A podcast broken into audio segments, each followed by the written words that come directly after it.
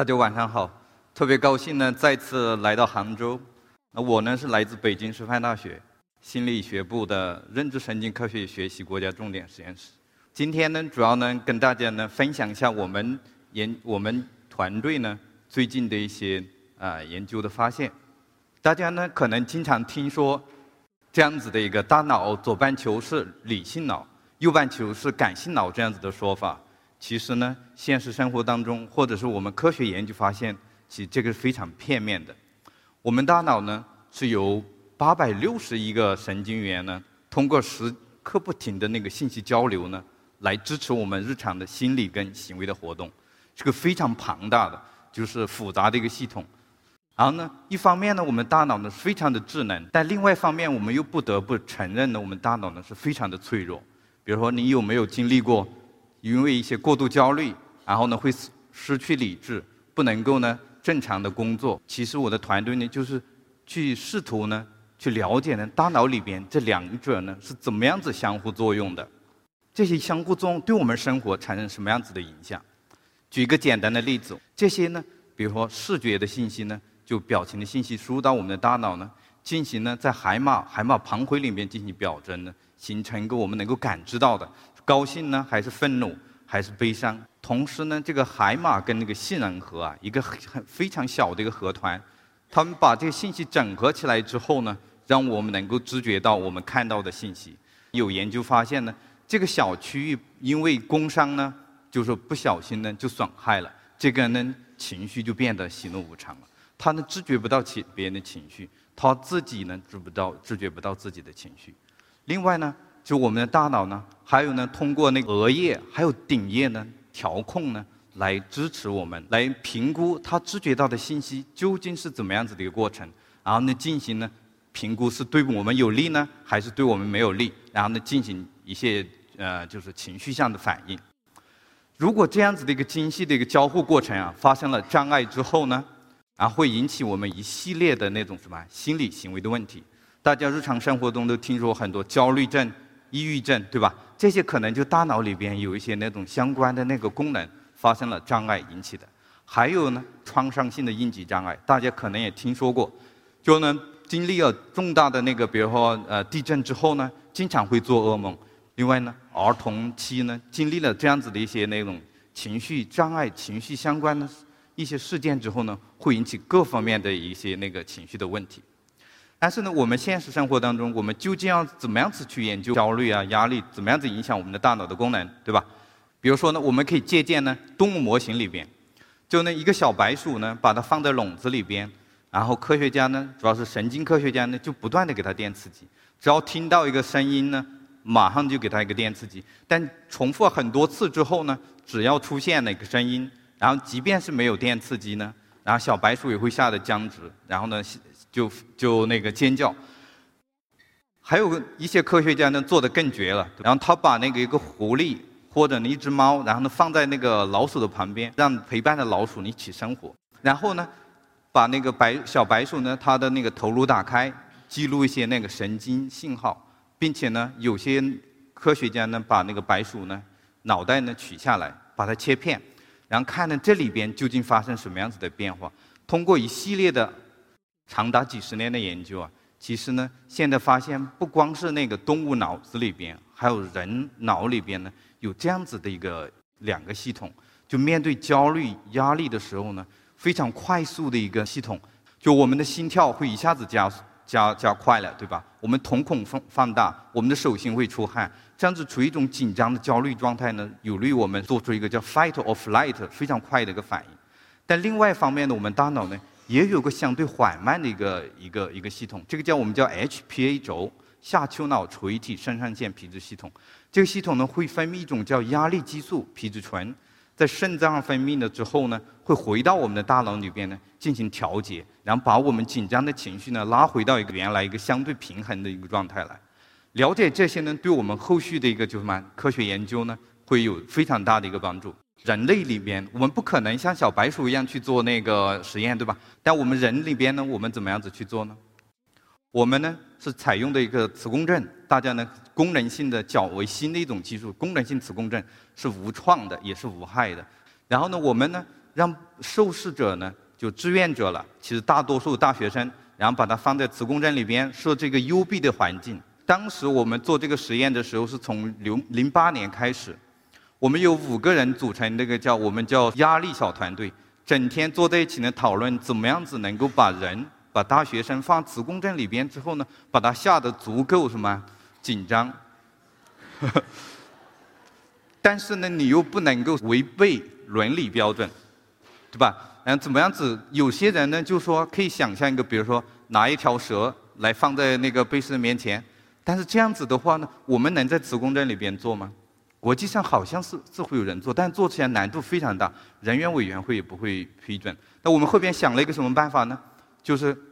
放个恐怖的影片，同时呢。给一个呢不可预知的一个电刺激。另外呢，我们找的被试呢是大学生呢，女性的大学生被试。啊，这些被试来，这些被试来了之后呢，我们要看呢，这些人没有看恐怖片的习惯，因为看恐恐怖片习惯那些人呢，加入进来是一个混淆的一个一个工作。当初呢，这个实验是在荷兰来做的，就是这个这个电影片呢级别县级非常的高，然后呢，绝大多数国家都是禁播的。我呢去跟同事呢去当地的那个阿姆斯特丹那个博物馆，电影的博物馆里边呢，把光盘借出来呢，拷贝了一段呢选择性的，然后呢来做我们的实验。同时呢，我们那个监测呢大脑里边的一系列的变化，以及呢瞳孔、还有心率、还有体内的皮醇，给大家演示一下这个小短片哈。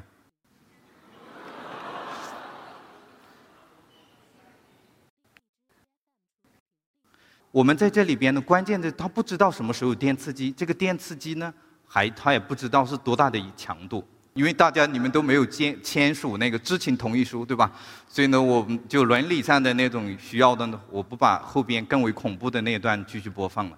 其实呢，这里还有个小插曲呢，磁共振大家知道是要在超导下完成，对吧？然后施导施加一个一个电刺激呢，很可能会影响到设备的安全。也有可能呢，有潜在的风险呢，引起人员的安全。所以我们花了很多时间呢，去说服管理磁共振的那个、那个、那个技师呢，来允许我们做这件事情。所以呢，如果呢，大家对这个没有专业人员来协助啊，不可以轻易的去尝试电刺激在磁共振里边。我们发现呢，就大脑里边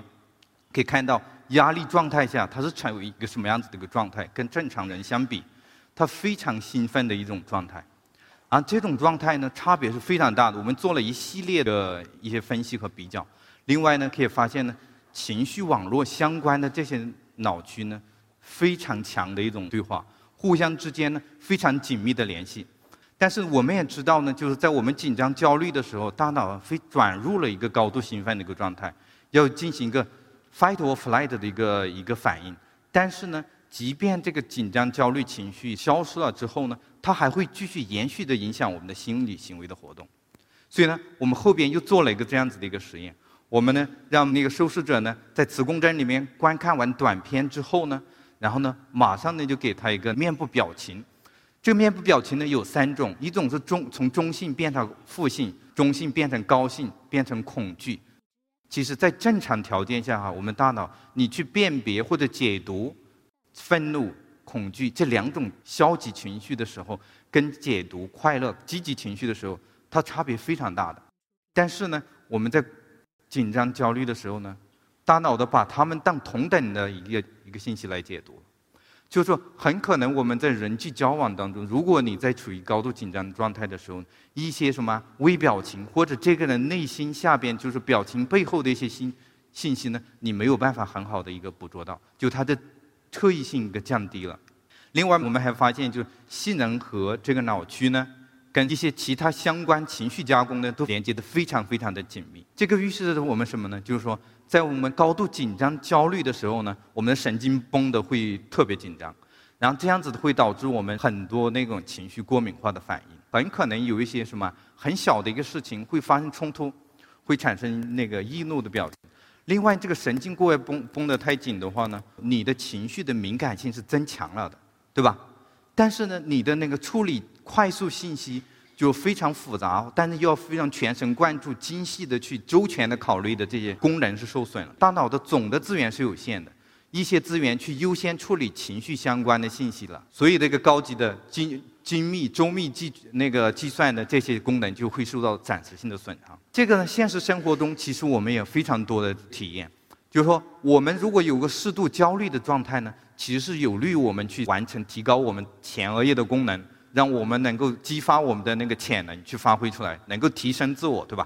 但是如果我们处处于那种安稳的一种舒适区，或者呢不去那个不去那个，就是去倾向于适度的挑战的话呢，很可能就是碌碌无为。但是呢，如果过度的焦虑呢，你的前叶功能是受到损害的，甚至呢会引起更为严重的认知功能上的损害。另外呢，我们这个研究呢，其实呢也预示着，就在高度紧张焦虑时候呢，我们要做出周全周密的一个计划的话呢，我们是不是要就是说要避开？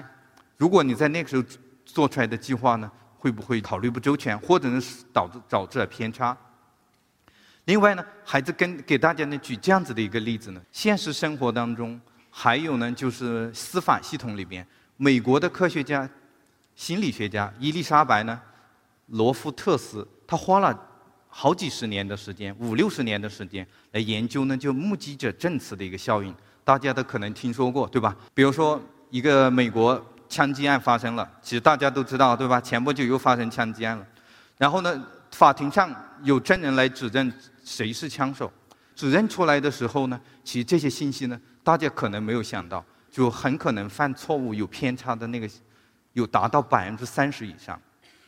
为什么会发生这样的事情呢？在这种发非常高度紧张、焦虑状态下，你的信息啊，你处理信息的能力是偏差了的，你记忆的信息也是偏差的。我们做了一个什么样子的实验呢？还是刚才看非常恐怖的影片，但是呢，我们不是去看恐怖影片它记住的内容，而是看完恐怖影片之后呢，呈现一系列的那种没有任何感情色彩的，甚至有点真性的那个色彩的一个一些图片，就是比如说这样子的图片有一百来张，快速的每五秒钟就给他看一张图片，然后让他去关注。这张图片每张图片里边的主人公在干什么？第二天回来之后，我们测试他，我们让他去回忆，这就是他前一天学会的，一百多张这种图片里边有哪些是他学过，哪些没有学过的？我们把他学过的跟没学过呢，全部混在一起，总共就有两百。然后呢，我们发现一个什么样子的那个有趣的现象呢？然后呢，如果是说在这控制的，就是正常条件下呢，他倾向于保守的心态去对待。就比如说他回忆不起具体的图片来的时候呢，然后他会说，然后呢我回忆不起来了，然后呢我要去回忆下一张图片。但如果是处于紧张焦虑状态的这些人呢，他第二天已经不紧张了，对吧？他已经没有没有那个压力了。然后但是他回忆的时候，他会倾向于呢用一种非常那种不保守的策略，他倾向于去回答。就他看过，但是很多信息是不准确的。其实呢，这个说明一个什么问题？我们觉得呢，很可能呢，他在编码信息紧张的时候呢，他采用一种囫囵吞枣的方式。这种方式呢，编码呢，是有利很快的捕捉到一些快速的信息，但是精准辨别信息能力是降低了的。二战的时候，然后欧洲还有美国做过很多相关的研究，就那时候用雷达来监测敌机报报警，对吧？那个段期间，在战事高发的那段时间呢。就是拉响警报，但是没有敌机来的这种虚报呢，是发生非常多的。其实类似这样的一个例子，在法庭上，然后呢，很可能是什么焦虑、过度焦虑的时候，那时候你观测到的信息，大脑在处理那些信息的时候偏差了。然后呢，这些信息保存下来，但是你在回忆的在法庭上做证词的时候呢，很可能就受到很大的影响。这里面我们进一步呢去看大脑里边发生了什么，大脑里边发生一个什么？海马呢是观测信息，就这个地方是什么？我们在进行信息编码，然后提取的时候非常关键的。然后呢，这个区域呢，在正常条件下，它可以把有效的跟无效的辨别的非常清楚。但是在压力状态下，有效跟无效的干扰信息呢，它就没办法很好的辨别了。中脑里边呢，也是发生类类似的一个情况，这里这个区域。但是呢，我们需要呢更多的研究来来进行呢。去发现大脑里边为什么会这样子？我们在思辨的层面上，哲学层面，我可能可以说，大脑呢可能精细辨别力能力降低了。但是呢，究竟是怎么样子一回事呢？我们还需要更多的那个数据来支持。其实总结起来呢，前边我提到过的几个研究哈，就我们的执行功能是下降了的，我们的情绪的敏感性是什么增强的？性能海马精准记忆能力下降了。然后呢，这里边呢，其实呢还有呢不同的人呢，他其实发生了不一样的那个反应。有些人呢，就是他的基因型呢，他是属于那个逃避型的人格，或者逃避型的那种携带者。然后这些人呢，你施加一点点那个压力给他。然后呢，他一下子他就他的那个功能就会受损了。但是有些属于挑战型的，同等压力水平，他反而能够激发他的潜能，让他完成的更好。所以你在选拔一些特殊那个什么人群的时候，比如飞行员，或者是一些特殊那个技能的，或者要面对高强度压力的时候，这个就需要那个去对这些做出反应。我们正常人的话，也需要从了解我们自己，然后呢。进行了有效的去呢，我们去管理我们的情绪。这种压力情绪不光是影响成人哈，影响我们儿童的脑发育也非常大的影响。儿童的脑呢，是从出生一直到发展成人，非常快速一个发育的过程。这个过程里边呢，是非常容易受到我们的情绪的影响。比如说，我们观测到呢，成人跟小孩比呢，他的那个情绪相关的网络连接的整合的功能呢，没有成人的高。成人的话，你可以看到两个管情绪的。不同的网络之间，它分得非常开。但是小孩的话呢，完全是还是重叠，他没有发育成熟。为什么小孩在他没办法很好的管理的情绪，他们的情绪很可能不同的功能，他还没有完全的分化出来。比如像让他们去描述或者感受一个复杂的情绪，比如烦躁这样子的情绪，他们可能是没有办法很好的去完成。有意思的，我们更发现一个什么？我们邀请了七十六对儿童跟家长来到实验室，我们呢？那个给家长呢进行了那个差不多一个半小时的访谈，评估他儿童他自己的孩子在半年左右的时间里边有没有经历过一些紧张焦虑的事件，然后给他打分。然后呢，我们就发现呢，打分高那些儿童呢，他的情绪环路，比如说杏仁核里边，跟其他，比如说额叶调控、情绪管理这些连接都非常的增强。长期这样子下去，对儿童的那个健康是非常大的一个影响的。然后呢，我们呢，其实呢，在北京跟重庆呢，有一千多个家庭跟孩子呢，然后参加我们的实验。其实我们发现呢，这种焦虑啊，父母然后呢焦虑呢，它可以传递给儿童，并且呢，我们在儿童的体内，他的体内的压力激素水平呢也是非常大。这个是非常那个客观的一个数据，对吧？不是一个主观层面上的。啊，这个这种传递的效应，我们知道这样子的一个传递关联的规律，让我们去想。我们是不是要做点什么来减轻这样子的那个事情发生呢？就现实生活中，大家可能就是说，比如说，嗯，会这样子的调侃，对吧？给你一杯忘情水，然后呢，我们的古代的典故里边也有这样子的孟婆汤，这样子真能够消除我们的那个忧愁或消除我们的烦恼，为我们减压吗？而现在我们的那个脑科学或者心理学会告能告诉我们什么呢？其实呢。我们的额叶跟顶叶呢，它有个自主调控，主动来抑制情绪或就是忧愁这样子的一些事情，或者呢我们的焦虑，啊呢它可以主动的来控制。然后我们做了一个什么样子的一个事情呢？我们邀请了大学生来两天，然后第一天来了之后呢，我们给他呢看一些那个人脸，并且呢看非常恐怖的那个图片，比如你看这张人脸，我还是别给大家看那个哈，就是太。然后就是有这样子的图片是有有有一百来张，看了一这样子的图片之后呢，不止给他看一次，看很多次哈。然后看很多次之后呢，只要看到一个一个人脸呢，他就马上浮现出那个什么，不自主的就浮现出那个就是恐怖的那个图片来了。这是第一天，就类比就是我们就是说当天你发生了一个什么争吵隔阂，然后呢后边呢。这些人呢就回去睡觉了，第二天再来，我们再给他看另外一堆图片，也是非常负面的，也是学习到了同样的程度。然后呢，过三十分钟之后呢，我们把第一天跟第二天呢混在一起，然后让他主动去抑制呢，就不要去想今天看的跟昨天看的。然后呢，同时呢，我们扫描他的大脑，在大脑里边呢去观测发生什么样子的变化。然后我们发现呢，当天的他获取的这些信息，你要让他去抑制啊。他能够完成的非常好，但是呢，如果是隔一天晚上之后，然后他去抑制的话呢，他的遗忘的或者他的有效性就极大的降低了。还有更有意思的，就是说我们体内会分泌那个压力激素，这些压力激素呢，在白天你刚醒来那那一刻，一下子会上升上去了，然后呢，到你下午的时候、晚上的时候呢，就变得非常的低，这个是很好的一个节律。早上的这个反应我们叫什么？压力激素的一个觉醒的一个反应，这个反应呢是你晚上或者较低水平那个时候的四到五倍，然后有些人呢是非常正常的一个反应，有些人是比较低的一个反应。然后我们发现一个什么样子的一个事情呢？就是说正常反应的那些人呢，你要去他去消除或者是抑制当天他获取的那些烦恼或者那些消极的情绪，他能够做得很好。但是低的那些人呢，他做不了。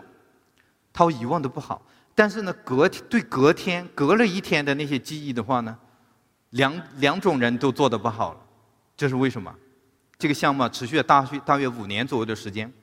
然后我们发现呢，其实我们主动去抑制呢，顶额叶这个地方呢，如果是当天获取的记忆的话，它还处于一种比较新鲜的状态，这种还不稳定状态，你要去改变它呢，你就要通过这样子的一个通路来改变。但是如果隔夜了，这个记忆呢？很可能呢，就转移到别的地方去了。现在科学界呢，还是比较，就还是有一定的争争议，就是怎么样子转移上去的。比如说，倾向于我们认为，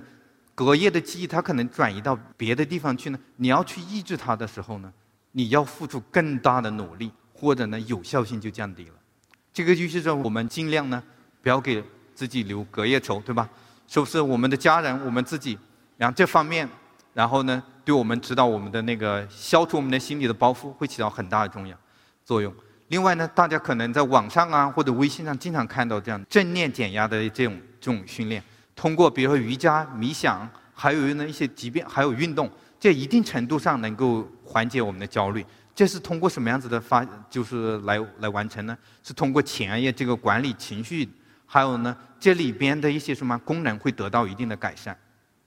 经过一段时间的训练。比如有好几周，有些人呢经过，比如好几个月更长时间训练呢，会能够提升。另外呢，还有呢，科学家呢，其实呢也做这样的事情呢，这是在动物上做的。目前呢没办法在人脑上做。公老鼠跟母老鼠呢，把它们放在一起，然后呢，它们都很 happy 了，对吧？就你可以想象一下你们刚谈恋爱、初恋的时候是什么状态吧。然后呢，习得这些那个积极经验的时候呢，然后呢，在大脑的老鼠里面标记哪些神经元是积极。情绪，然后呢，一些来编码的，